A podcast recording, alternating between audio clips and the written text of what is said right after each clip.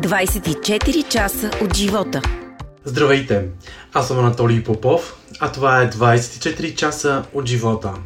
След кратка лятна пауза, ние сме отново тук, за да ви представяме едни от най-интересните звезди от българският шоу бизнес.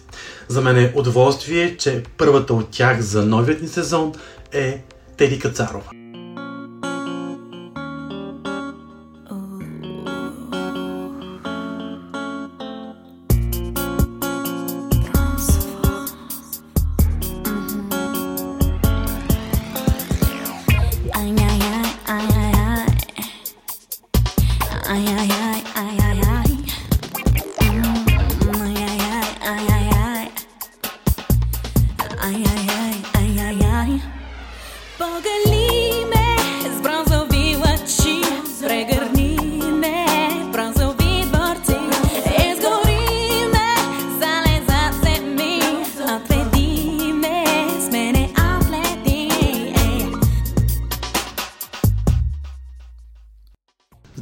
Как си?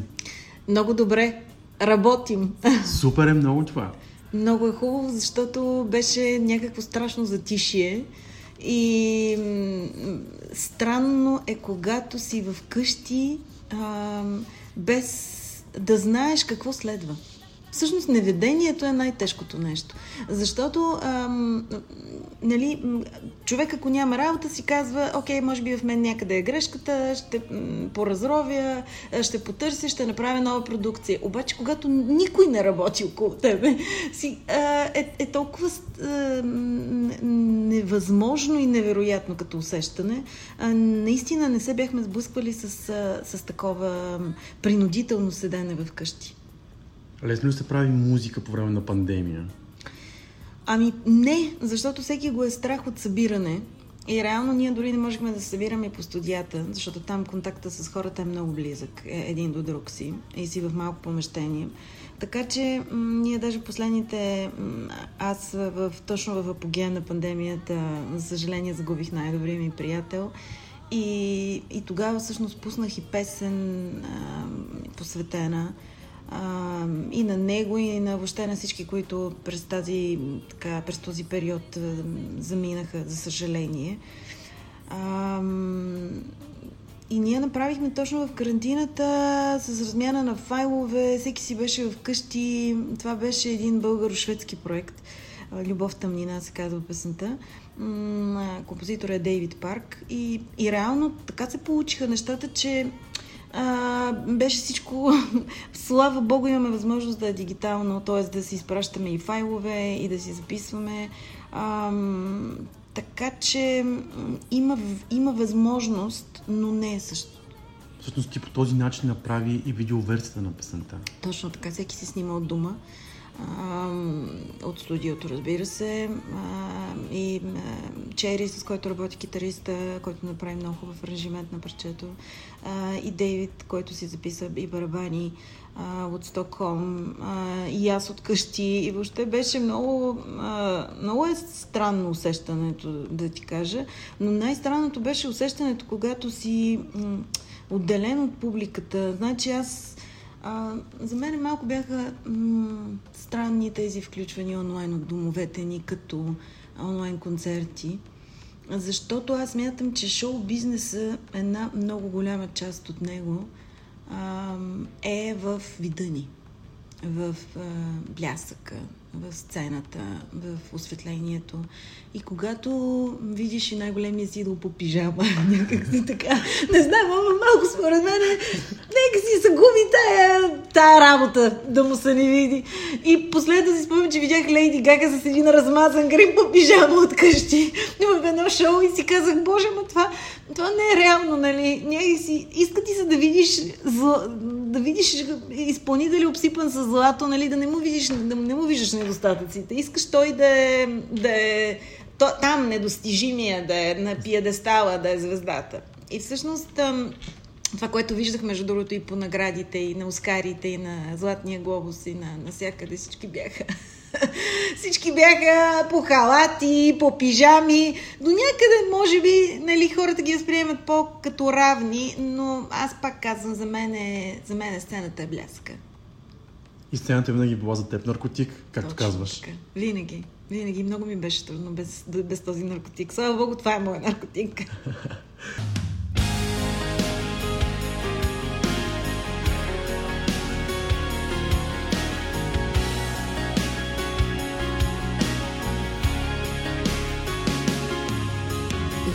до теб сред капки лед, самота потъвам аз.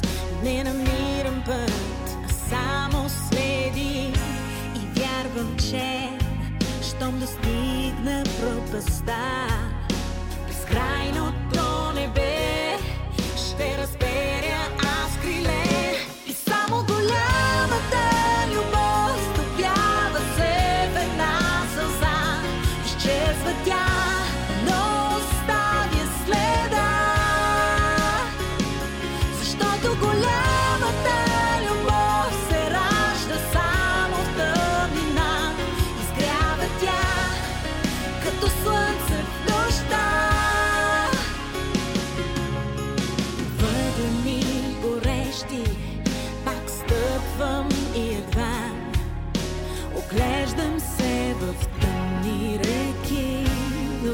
знам, че там, на ръба на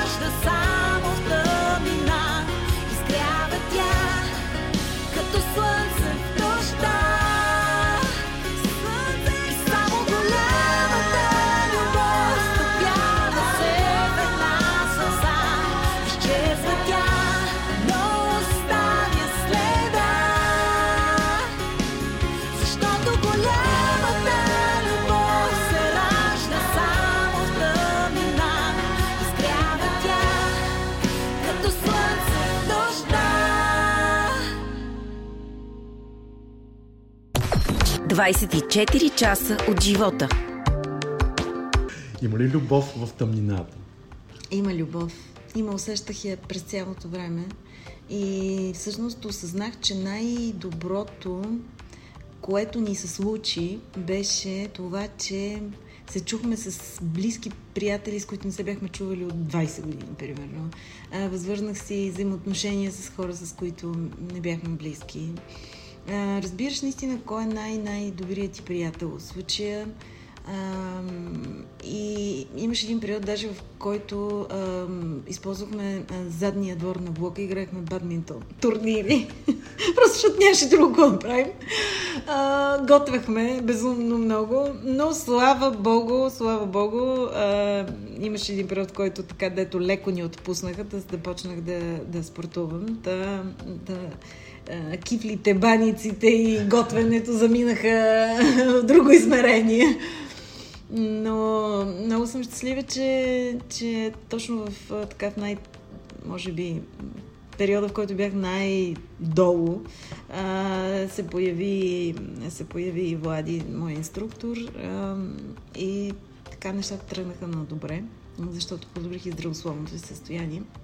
Ще ми разкажеш после за това. Да, ти знаеш, защото и ти тренираш, ще сме... Общо взето сме станали вече маняци на тая тема. Сега обаче искам да ми разкажеш за Express Yourself на Мадона. Mm-hmm. Това е всъщност един от официалните кавари Нека първо това да кажем. Ами то всъщност се оказва, че няма друг кавър, който някога е правен. И всъщност Дидо ме покани, Диан Сол от Дипзон, ме покани да, да бъда а, гост вокал в този проект и супер много ми хареса идеята. Просто няма да забравя, влязах, даже не, не бях прочела до края текста и докато го пеех, осъзнавах, че всъщност аз никога не съм знаела за какво се пее в тази песен и колко е готин този текст. И много ми хареса и много добре ни се получи. И точно сега в предварителния ни разговор с теб ти а, се смеехме, защото установяваме, че сме а, покорили някакви класации. Например, в Боливия сме номер 5 в топ 100. А, в а, някакви други държави се върти а, парчето. А, видях едно страхотно видео, ми изпратиха от а, Love Parade в София на който хората се забавляваха безумно много на парчето и за мен това беше, може би, най- най-големия кеф, който можех да видя. Всички танцуваха от платформи и на- навсякъде по улиците. И м- не мога да кажа, че тя се наложи ам, по медиите тук. Не знам защо нещо, може би тук много не им, не им допадна. Не, не разбрах защо. Но ам, иначе, може би в чужбина имахме по-добър прием, отколкото тук, което беше пак много парадоксално, но факт. Както винаги. Да. Но песента е направена много добре, много добре изпята, защото Да. според мен много трудно се пее Мадона. Ами да, защото колкото и да е семпла мелодията, толкова и сложна. И особено хаос варианта, който направи Дидо, изключително много ми допадна. Просто с, с огромно удоволствие участвах в този проект.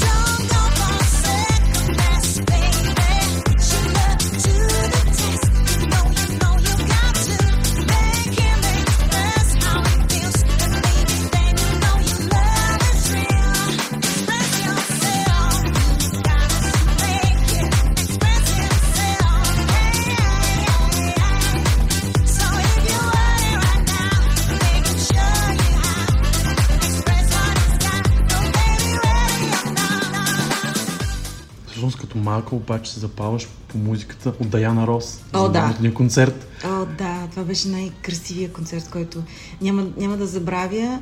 А, нашите ми носиха винаги видеокасети с, с записи.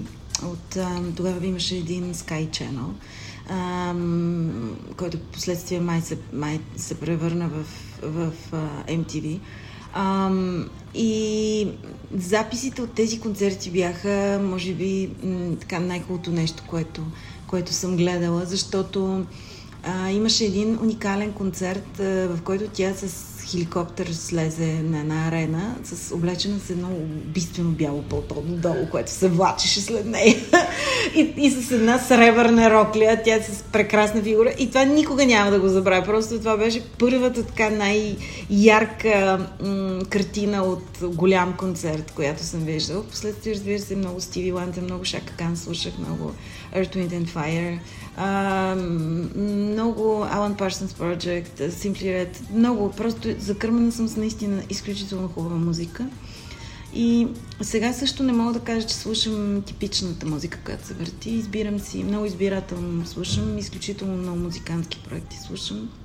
С огромен кеф бих, бих правила само такива песни, но за съжаление ам, все пак трябва и, нали, трябва и да, да е разбираем и за, за нашата аудитория, трябва да е а, да изпееш това, което хората искат да чуят, в което те да се препознаят. Ам, наистина, а, имам ли те, аз имам крила, стана вече толкова емблематична за мен, че където и да отида, а, срещам по някоя двойка, която е сключила брак на тази песен. Пея първи танц вече на много сватби.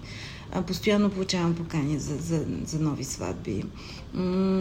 И няма нищо по-хубаво от това да си част от най-красивия ден за някой човек и то да си емоционалната част. Бях, не, бях така прочела една прекрасна мисъл, че ние не, а, ние не помним дни, помним моменти. И всъщност това за мен е, няма по-хубаво, по-хубава награда няма от, от това да, да знам, че а, нещо ще остане и хората ще препознават всеки един момент и ще си спомнят най-красивите си моменти, когато чуят тази песен. И че си част от този хубав момент. Абсолютно, да. И всъщност аз няма да забравя момента, в който Фарес, композитора, Фарес Срожи, композитора, който е от Йордания, той дойде при мен с един диск. И ми каза, «Ами аз тук имам една песен. А той такъв беше фен на музиката. И аз си казах, ми добре, от Йордания. Ми добре, имаше бизнес в България. В момента, в който чух песента, казах, а, само не дай да реагираш, защото това е батхита. Ох! е гати хит. И, и казаха ми, да, хубава е песента. Той, ами, има ли възможност някакси да направим на, на дует? И аз казах, ми, добре, ще си помисля. И, и си казах, не дай, въобще не дай да се радваш, не дай в никакъв случай да се радваш, не му показвай тази радост, защото, нали, ще, ще, ще, ще каже, че това е тотален, нали, удар за него. Но наистина то, ам, тази песен ние направихме преди 9 години. Тя живя странен живот, защото а, беше на английски и първите две години а, супер много я харесваха хората, но отбрани хора. В момента, в който е, Емил Дилчев, е, човека, който загубих, е, Бог да го прости, написа този текст на български, изведнъж песента заживя нов живот. Тотално нов. А, тя започна от всякъде, хората започнаха да я искат, което, което беше много странно за мен, защото реално медиите ни я въртяха толкова. И аз мога да кажа, че съм от тези изпълнители, които медиите не обичат много. А, и аз от, от хората някак си набрах популярност и може би от телевизионните ми интервюта и от срещата ми с публика, защото слава Богу пътувам много. А, и някак си изведнъж сега в момента е някаква страхотна вълна за тази песен, неочаквана за мен след толкова много години. И знам, че ще продължава и ще продължава да набира още скорост. А, винаги ми се е искало да правя музика, която да не е свързана с модата, която да не е свързана с даденото а, течение. И затова сега, когато правя нещо, което ми се пее, като например Денс проекта, който е с, с Дидо, го правя за удоволствие, но в албума ми сега, който предстои да излезе, ще бъдат основно песни, които а, ще си стоят годините. Ще бъдат с поп-рок звучене и ще бъдат с, с стилистика, която да е извън модата, да е просто ам, класическа, а, хубава, класически хубав звук.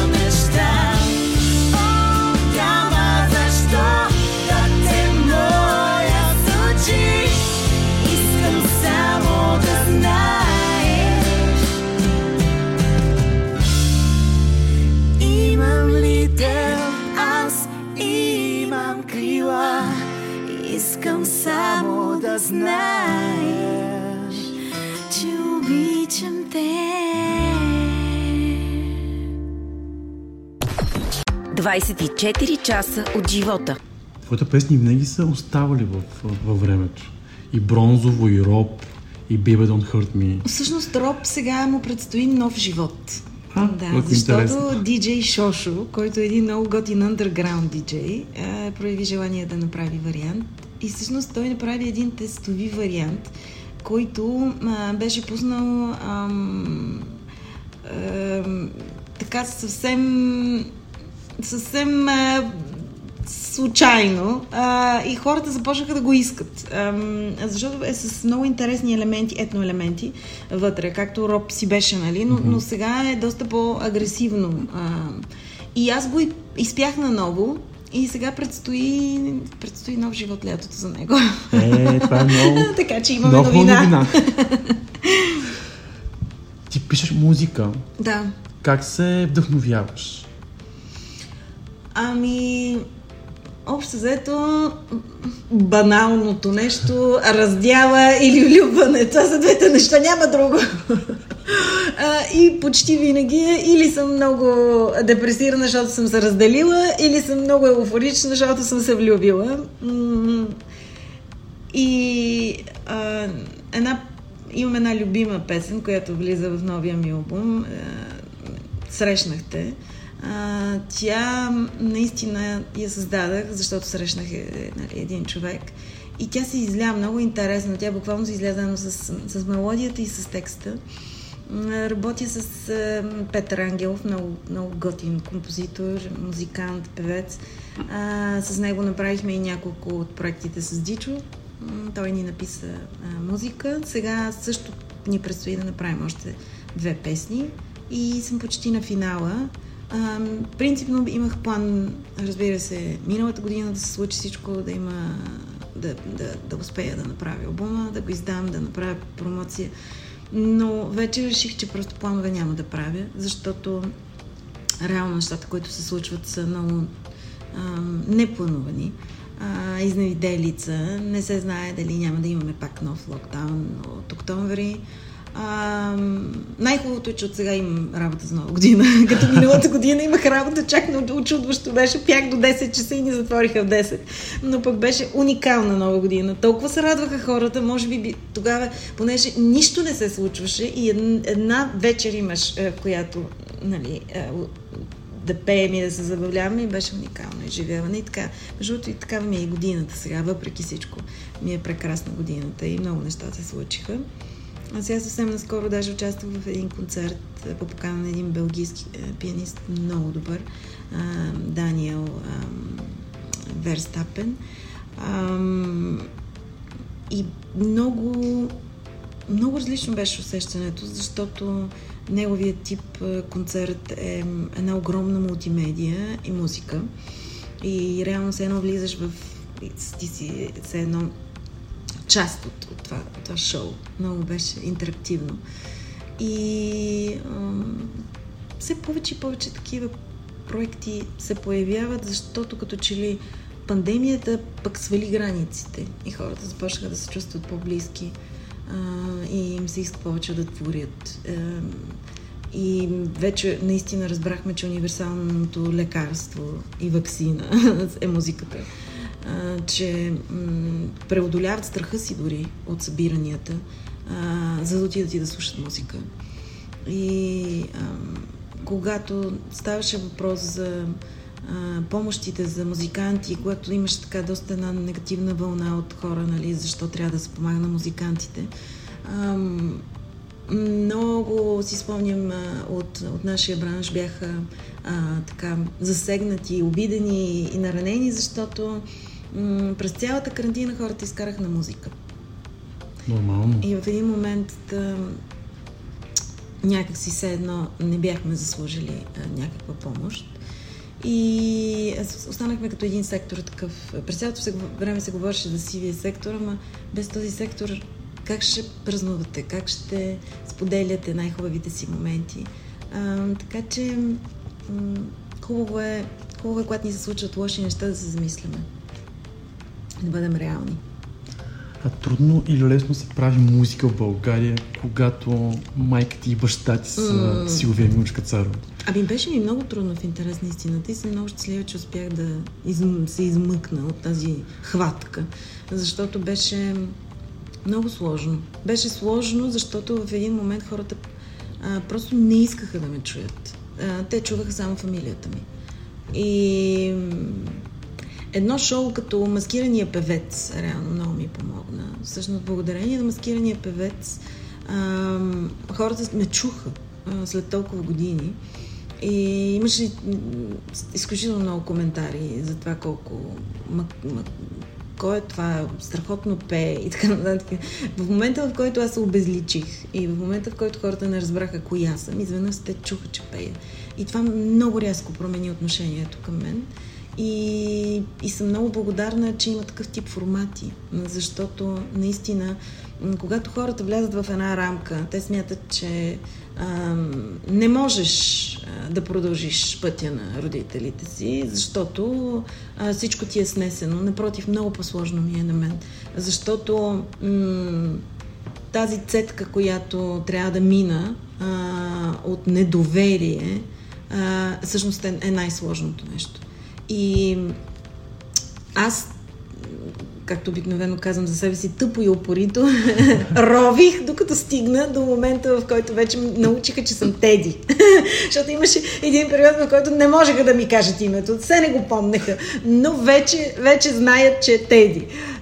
Което всъщност за мен е огромният успех. За мен дори това е, може би, още по-големия успех в кариерата ми, че след всичките спънки, схватки, препятствия, вече хората знаят коя съм, като мен самата, а не като дъщерята на кораба, малката лодка, подводница, яхта.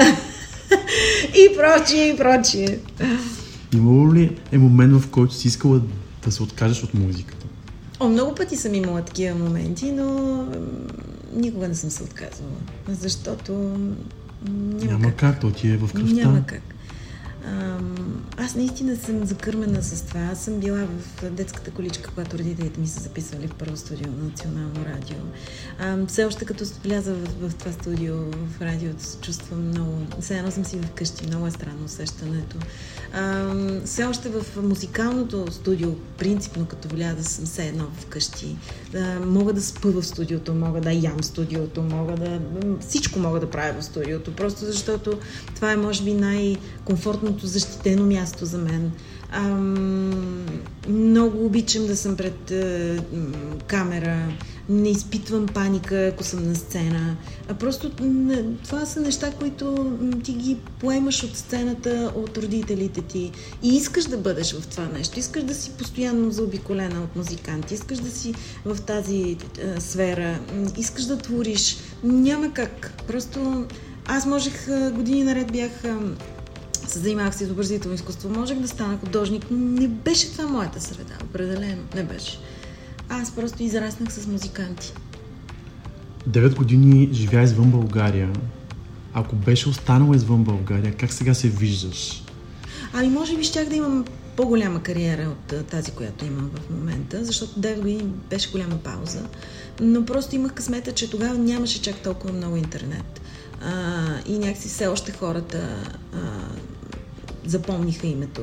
А, и няма да забравя, пет години след като заминах, имахме така малко турне в Штатите и всички идваха с албума Мика Дифе от 2000, от 2000-та година да им се разписвам. Тоест цялата вълна, която се бяха изнесли в Штатите, си бяха купили този албум. И аз наистина тогава си спомням, че бях реализирала огромни продажби. Такива продажби, които сега, нали, чак и немислимо, че е възможно да, да, да са се случвали тогава. И касетки, и дискове, и какво ли не. Аз се разписвах тогава, си спомням, и на касетки.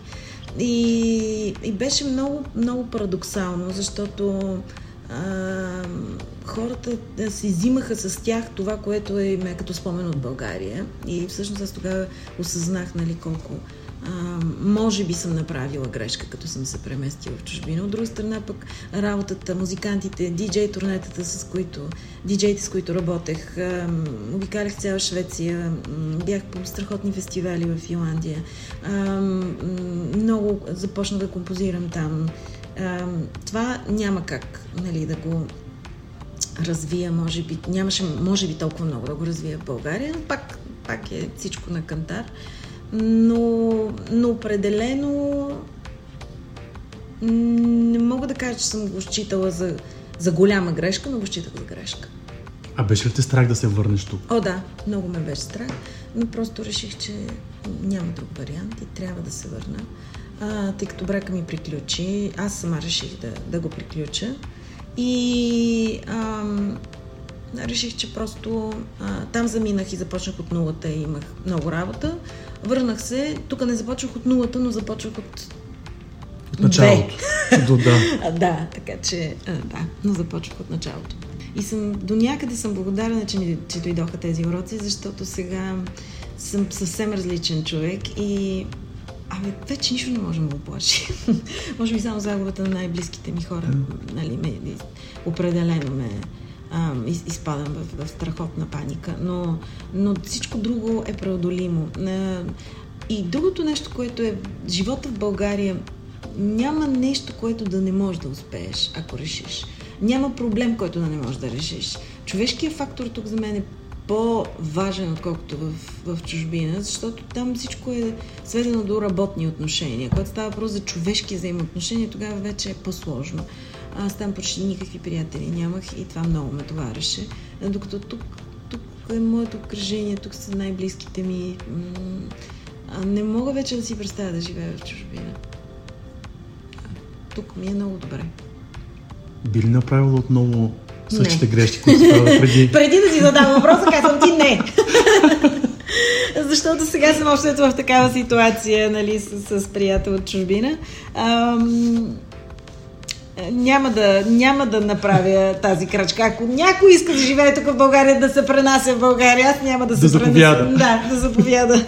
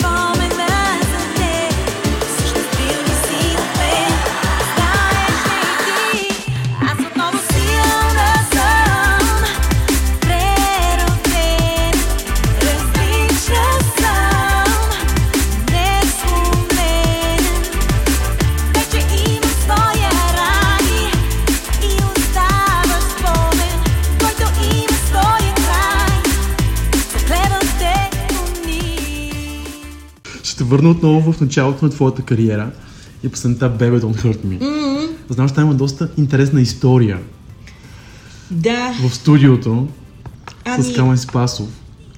ами всъщност тя тази песен стигна до къде ли не. Тя стигна и до Индия. Продаваше се в някакви безброй много компилации. Никой не знаеше, че...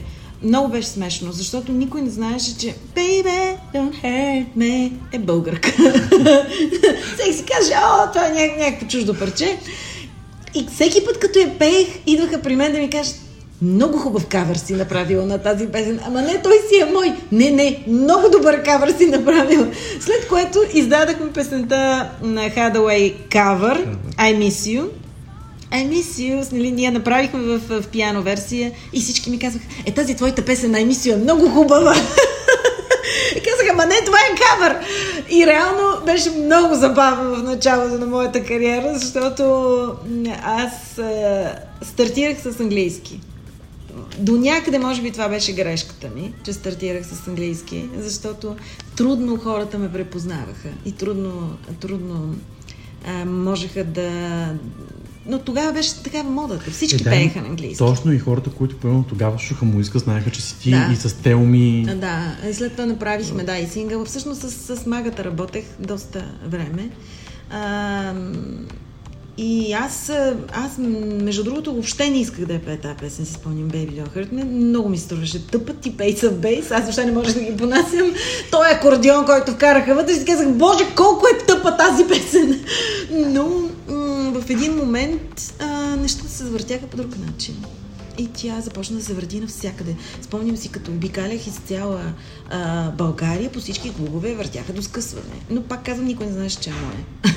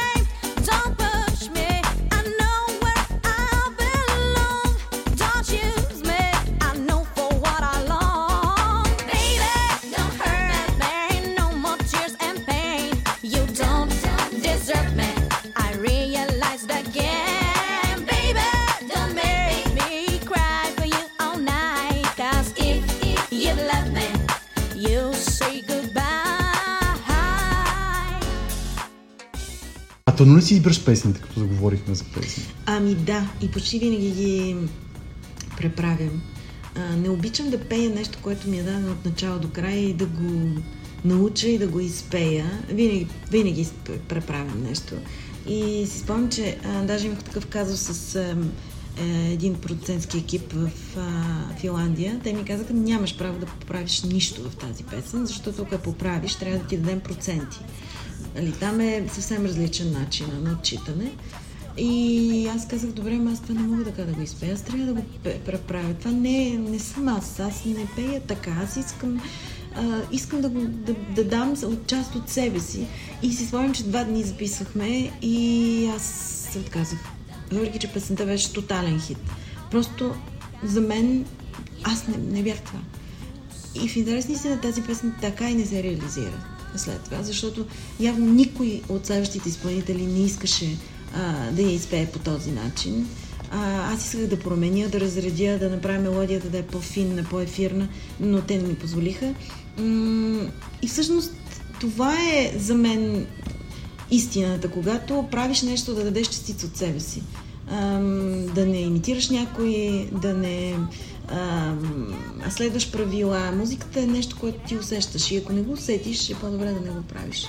Аз имам винаги такова усещане за дадените песни. Ако някой ми изпрати песен, аз знам в първи момент, като я чуя, че това е хит и че с дадените поправки може да стане тотален. Нали? А, така, в, в моите очи, в моите уши, аз го чувам като хит. Ако нещо не ми допада от самото начало, правила съм тези грешки, а, след това песента просто заминава в коша. Да. Защо толкова интересно? Това се учи може би с годините. Ами, да. Но а, спомням се, че баща ми в началото а, беше мерилото и той ми казваше, нали, това е хит, това е хит. А, спомням се, че имахме голям, така, големи кръст, такива неразбори, а, т.е. не големи конфронтации имахме относно роб. Той смяташе, че това не тази песен не става, че е пълен буклук.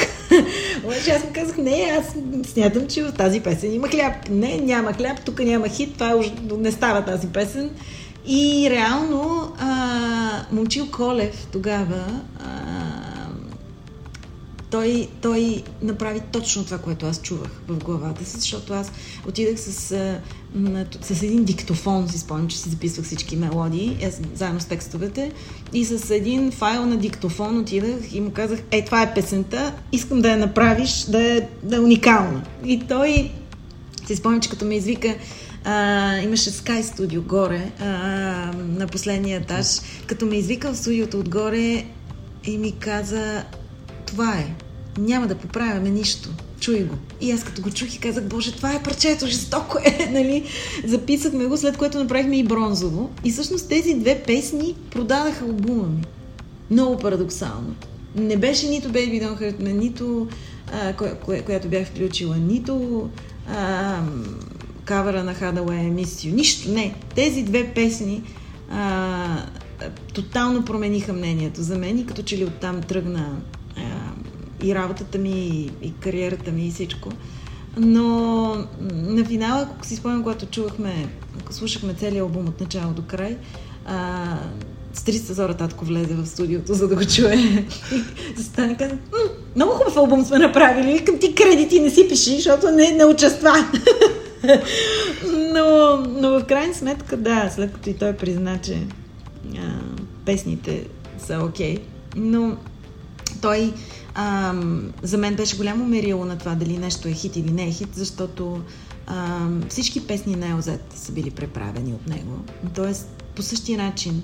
А, може би аз това съм наследила от него да м- формирам мелодията така, че да е по-семпла а, и така горе-долу да изчистваш нещата, за да е слушаемо всичко. И всъщност, наистина, големите хитове на, на Елзет а, са доста променени от него и наистина той имаше този начин да улови нишката в дадената песен и да изчисти всичко останало.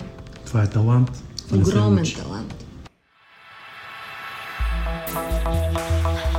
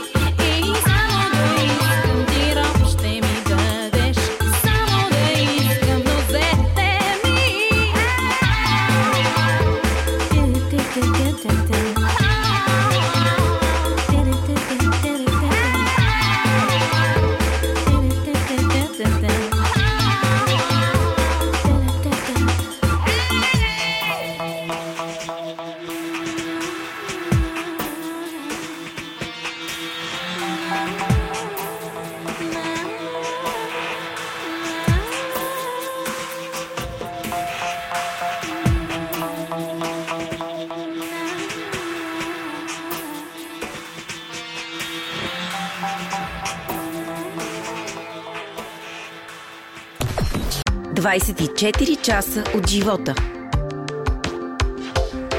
Разгара на лятото сега да ми разкажеш онази интересна история. Как сте загубили на плажа? В тази история тя, тя беше, тя, между другото, все още има ам, стрес от това нещо, защото аз продължавам да се губя. Аз се губя навсякъде. Където и да ме сложиш, аз съм се загубила. И ам, преди това ме докарваше до истеричен рев а, и паника. Сега просто а, сядам а, и не продължавам да вървя. И слава Богу, вече имам телефон, с който мога да намеря къде съм. Но, но в детските ми години, когато се загубех, аз не спирах. И това ми беше генералният проблем. Аз можех да вървя с часове и още повече се обърквах. На финал вече бях в, в, в някаква местност, в която вече аз съм отишла на километри нататък, като, като съм си мислила, че нещо ще излезе познато, но нищо не съм виждала. И всъщност сега се научих да не вървя, т.е. да не продължавам, за да се дозагубя. Но аз съм била на около 3 години. А, това е било първото ми лято с майка ми и баща ми. Или 3 или 4 години. А, и всъщност най-парадоксалното е, че предната вечер ам, са имали, майка ми и баща ми са имали а, телевизионни снимки към национална телевизия. А, и след това са решили да, да съчетаят плажа, като, нали, с, с мен, разбира се, на следващия ден, да останат 2-3 дни на морето.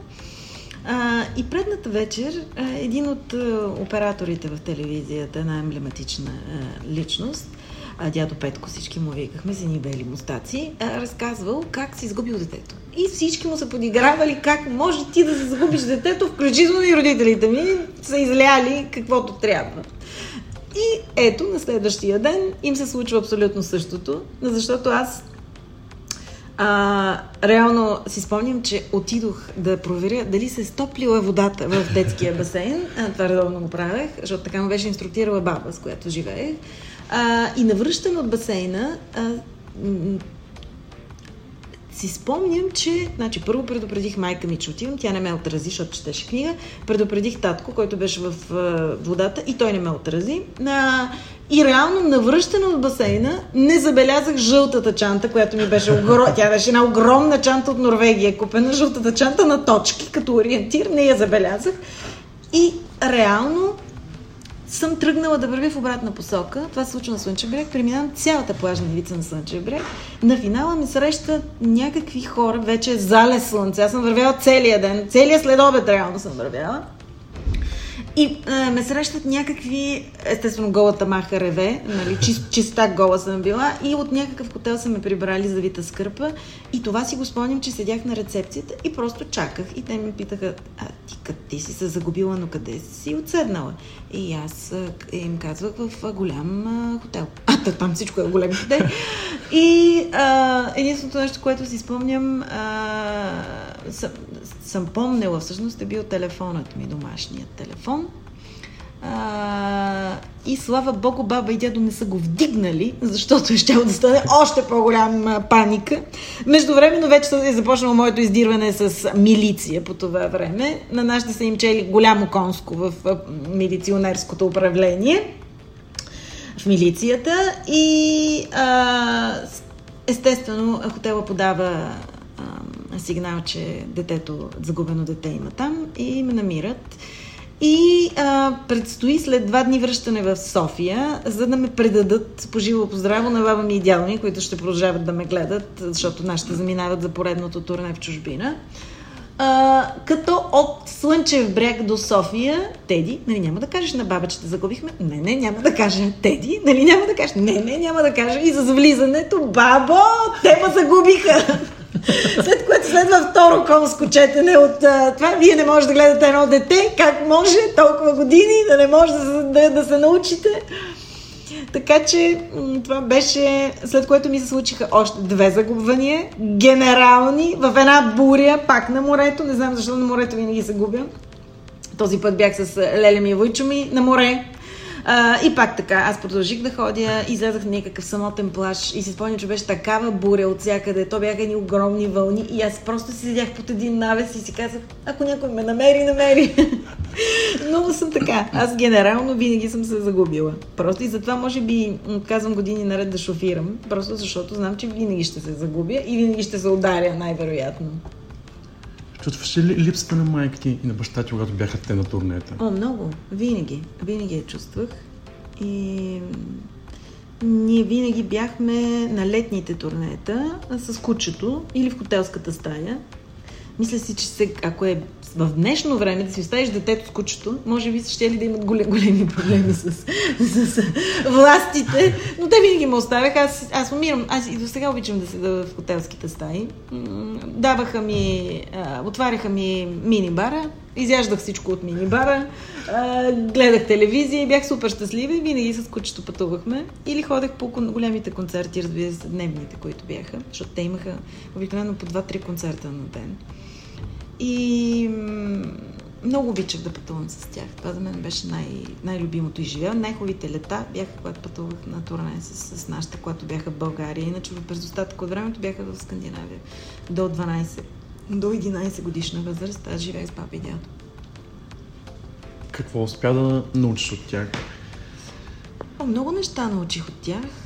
А, много е смешно, защото сега се опитват да наваксат, сега когато съм вече на 100 години. Те се опитват да наваксат това а, закъсняло чувство на родителство. Не се получава.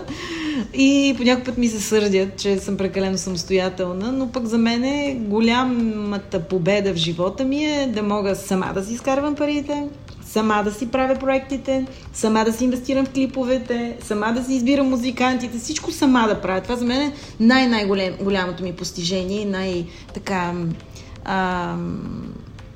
най-хубавото нещо, което, което ми се случва, е да мога да решавам сама.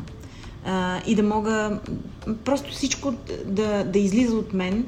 И всъщност виждам, че те са в момента са много спокойни и много горди от, от този факт.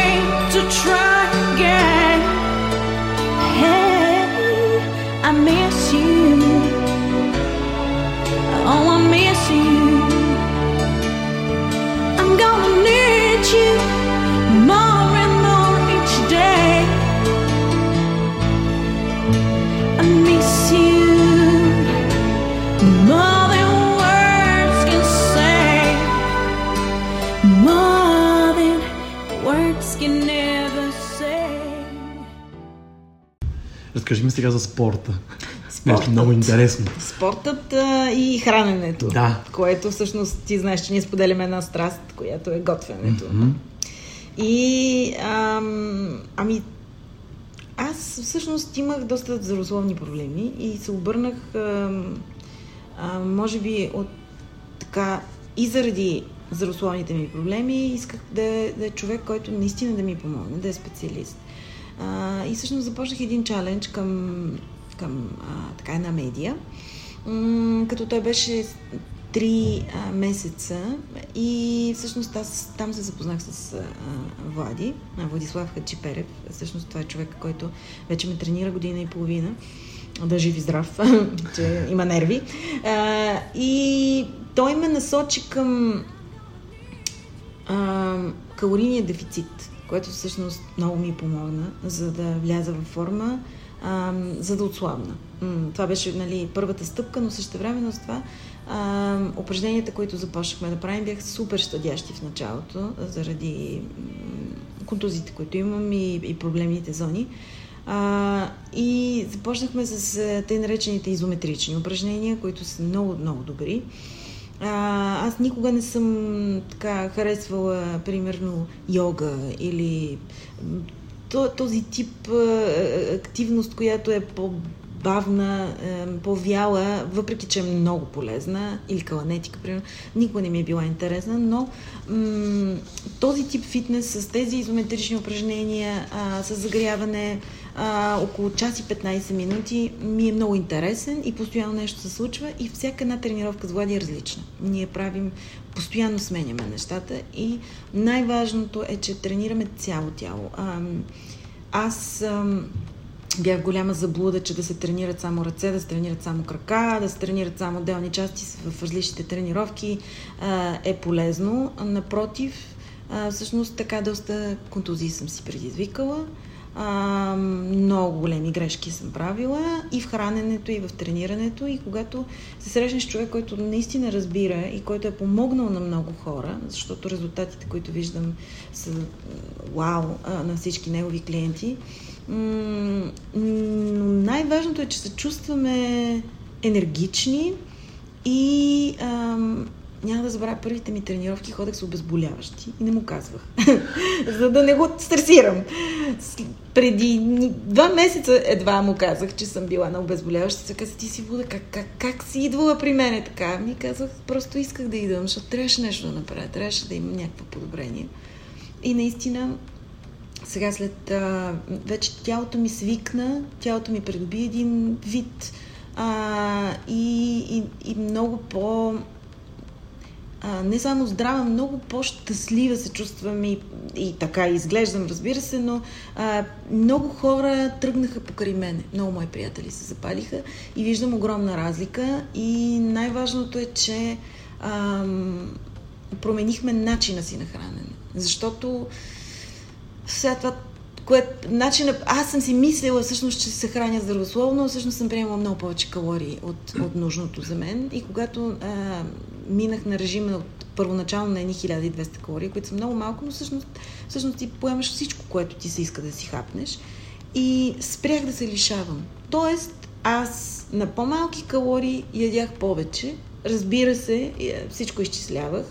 А, бях си сложила едно приложение и благодарение на това а, ми се възвърна нормалния метаболизъм. И разбрах колко е лесно. Точно за един месец видях огромна промяна. Просто а, в сантиметри, което беше направо като шок за мен, защото си казах, Боже, аз до сега толкова грешни неща съм правила в живота си, никой не ми е казал. И затова решихме, че ще направим един здравословен блок с, с Влади, биологични се казваме. А, много лесни рецепти с ниска, ниски калории, но най-важното е, че човек може да си хапва всичко, но просто да си следи грамажа и наистина и калориите. Защото аз сега мога да си хапвам абсолютно всичко, а, но просто ограничавам. Ако ти се доядеш шоколад, яш шоколад, но просто знай, че след това нали, трябва да не ядеш пица, примерно. Да. И да спортуваш. Разбира се, да спортуваш. И ходене пеша, аз наистина много, много километри ходя пеша всеки ден, което всъщност е едно от най-добрите, до- добрите, най-доброто лечение за емоционалното състояние на човек. И, и знам, че ам, понеже много, в началото много мои приятели ми казаха, ма как намираш нерви да следиш приложение и как намираш време за тренировки? Ма 3 часа седмично не е много за тренировка. Значи това са едни 3 часа, които са разпределени в 3 дни. И, и не мога да си представя, че никой от нас няма 3 часа, които да, да отдели за, за здравето си, за външния си вид, за а, общото си добро състояние. Ние 3 часа само Инстаграм и Фейсбук, как, нали? И когато някой ми каже, че няма време, му казвам, виж, приоритетите си, виж, нали, е, си промени. Защото най-важното нещо, а, за да сме добре и живота ни да върви добре, е да сме здрави и, и да се храним правилно. Винаги се намира време, когато човек има желание. О, да. Винаги. Просто навика е много важен. Аз осъзнах, че един навик се изгражда в рамките на един месец. И когато тялото ти свикне на, на този навик, то просто то си го иска след това. Така че много е важно. Аз, между другото, станах и, и лице на Министерство на младеща и спорта точно за това към една кампания, а, да мотивираме младите хора да се занимават с, с а, а, тоест, да ги мотивираме да направят първата крачка, защото това е най-важното. Ако успееш да направиш първата крачка, вече всичко останало е лесно.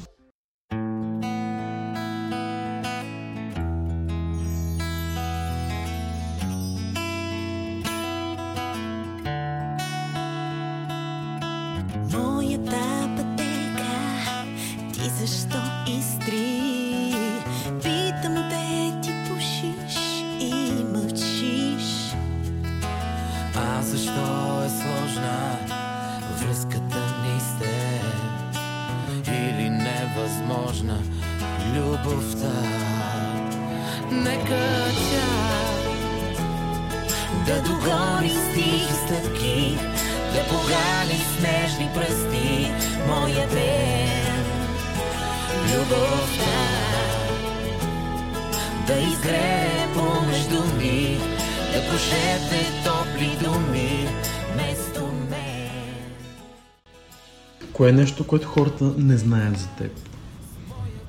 Ами, че съм доста срамежлива.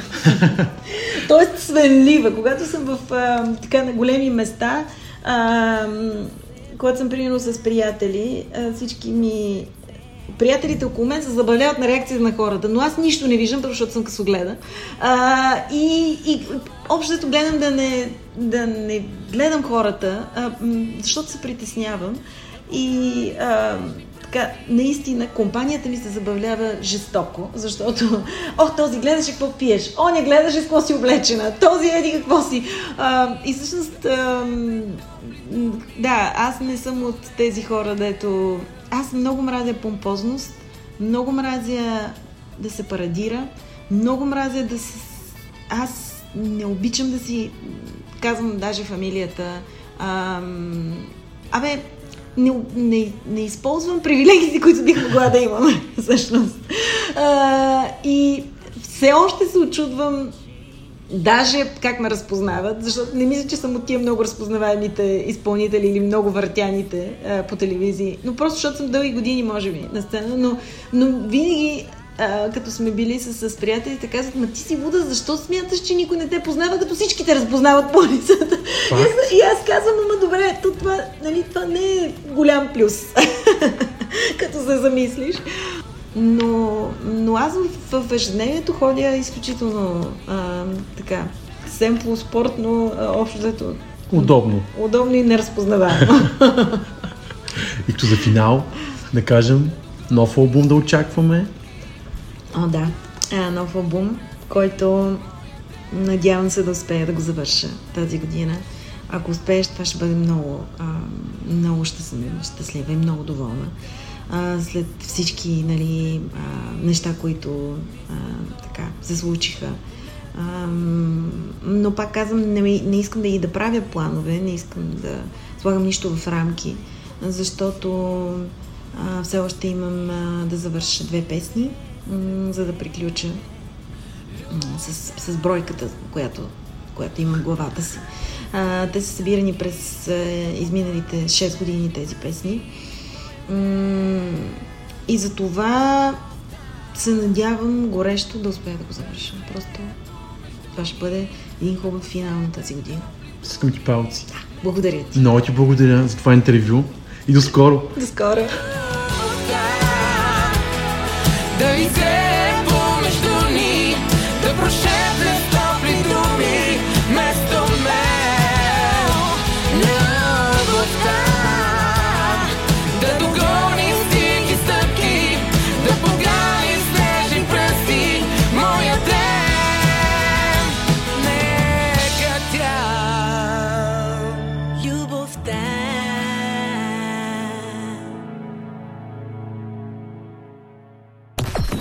24 часа от живота.